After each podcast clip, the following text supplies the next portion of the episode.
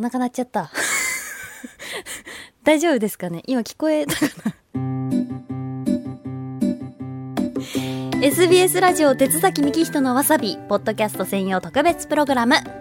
堀葵の掘り出しトーク。さあこのポッドキャストでしか聞けないコーナー堀葵の掘り出しトークですがえ本編のわさびでは深く掘り下げなかった話題などをゆるーく自ら掘り出してお届けするコーナーです。え冒頭でお腹が鳴った堀ですけれども私食べるの大好きということで今回はこんな話。食リポという仕事について。はい、えー私食べるの大好きでして。食リポ大好きなんですよ。なんかこう初期の頃はなんなんて感想を言ったらいいかわからないとか、なんかこう表現するのが難しいとかって言って、こうアナウンススクールの中の友達なんかでもやっぱり敬遠する子も結構いるような仕事の内容ではありまして、結構好き嫌いが分かれるものなんじゃないかなってアナウンサーの職種の中では思うんですけど私大好きでなんかこう口の中に入れて、まあ、食感香り、まあ、味みたいなこう本当に感じたものを順番に表現していくとあなんか美味しそうに聞こえてるかもこのなんか食べた時の感動を言葉通りに伝えられてるかもって思った時にものすごくやりがいを感じるし何よりなんか仕事で美味しいもの食べられるって最高じゃないですか。っていう、まあそんな現金な気持ちでやってますけれども。はい。で、あの、実際私も、こう、中継だとか、外ロケだとか、まあ、情報バラエティを担当させてもらうことが多いので、まあ、結構、食リポの回数は、重ねてるんじゃないかなと思います。まあ、大好きです。もっとこの食リポの仕事くださいっていうアピールも兼ねて。なんですけれども、まあ、あの、食リポの悩みというものもありましてね。はい。あの、やっぱり、美味しそうに見せるには、こう、ちょっとがっつきたいんですよ。がっつきたいし、こう、一口を大きく食べて、美味しそうに頬張りたい。けど、こう、飲み込むことも大事。喋るためには。まあ、これ、あの、収録だと問題ないんですけど、中継とかね、こう、生放送中に食リポするってなった時が、大変なんですよ、これ。しかもこう自分で一人で喋りつつテンポよくこう展開しつつ食べるなんてことがあればこれはもうまた大変で。で結構前の話になるのでもう時効かなと思って言いますけど私のこうアナウンサー人生の中でも一二を争う大事件が一度食リポで起こりまして。というのがえっとまあお肉屋さんのお肉屋さんというかまあまあお肉ですね。ちょっと聞いてくださいここ。ま、というのも、あの、ま、とあるお店でお肉のメニューをいただくときに、その、やっぱりお肉って、大きければ大きいほど、もう食べる皆さんもテンション上がりますよね。なので、やっぱり一口を大きく見せたいって思ったんですよ、私は。まこれも、最初、こう、どれぐらいの大きさでカットしていただけますか？って言って確認しに行ったら、あ、ちょっと大きいかもなと思ってひるんだんですよね、私も。なんですけど、お店の方に、ちょっと大きいですか？って言われて、でもやっぱり大きさも美味しさのうちの一つだから、ここはもうなんとかお店の方の気持ちを汲み取りたいと思って、いや、なんとかしますって言ったんですよね、私。で、そのお肉を食べた後に他のものを食べなくちゃいけない中継だったと。で、その時に、あの、生中継で、さあご紹介しました、こちらのお肉私もいただきますと言って、食べました思いのほか、やっぱり喋るパートもあるので、噛み進められない。そして、美味しい柔らかいめちゃくちゃ、こう、とろけるお肉なのに、こう、多分私の咀嚼数が少なくって、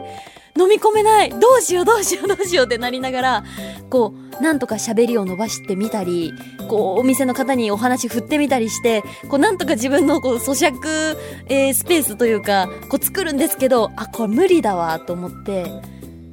とりあえず、ほっぺたの横に、あの、お肉を避けまして、で、そのまま、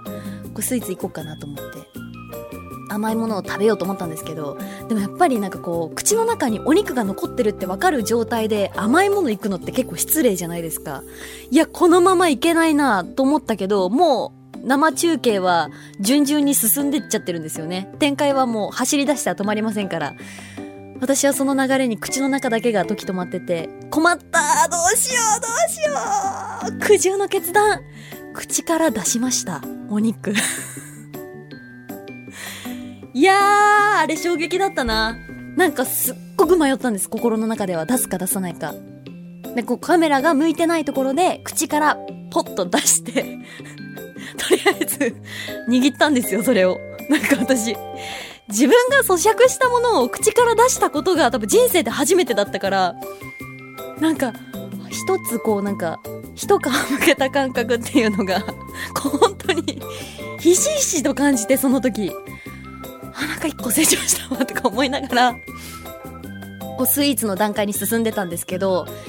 こうやっぱり左手、右手で食べようとしても左手も添えなきゃいけないじゃないですか。ましてやこう、物を強調したい時にこう、手で刺したりもするわけですよ。こう片手塞がってるわ困るわと思って、どうしようってまた悩んだ挙句、人生で初めて口から咀嚼したものを出したものを人に渡すっていう作業をしたんですよね。恐ろしすぎるアナウンサーって大変な仕事なんですよ、ほんと皆さん。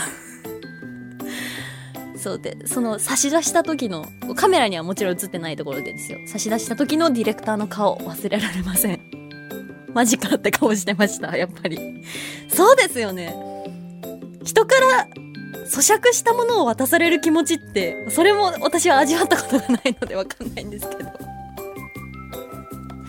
で、あの、でも、うわ、そんな顔されるとちょっとね、気まずいから、一旦引っ込めました、私も手を。で、その後、そう、台本、台本、台本ください、台本って言って、台本の上にポンって置いたんですよ。私は怖くてそちらを見られませんでした。こう、物は見てないです、だから。申し訳なかった、本当に。けど、その判断のおかげで、こう、滞りなく中継できましたし、美味しさも伝えられたと思うので、あの、重ね重ねですけど、そのお肉はめちゃくちゃ美味しいんですよ。私は本当に口から出したくなかったですもん。惜しい。飲み込みたかった。めちゃくちゃね。けどやっぱ喋ってると無理なんです、それが。なんかやっぱりそれ以来、こう飲み込めなかったらどうしようっていう、こう危機感というか、恐怖心っていうのはもう常に持ったまま、やっぱり仕事してるんですよ。偉いな。頑張ってるなってこう自分で自分を褒めたたえながら。はい。いやー、どうしたらいいんですかね、これ。一回なんか新庄さんに相談したことあるんですけど、その時はもう喉を鍛えて飲み込めるようにするか、なんだよ、喉鍛えるってって、ちょっと思いましたけど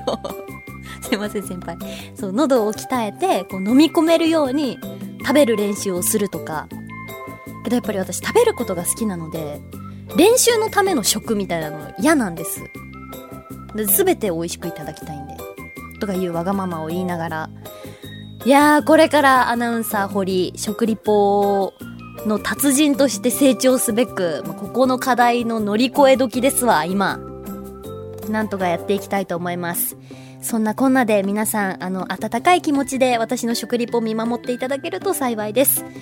ここだけの話にしてください、これ。結構な暴露しちゃったな。爆弾、爆弾トークでした。はい。ご気分害された方、本当にすいません。でも、あの、本当にお肉美味しかったです。普段は食べ物粗末にしません。ということで、SBS ラジオ鉄崎幹人のわさび。ポッドキャスト専用特別プログラム、堀葵の掘り出しトーク。今日はこれにておしまいです。次回もお楽しみに。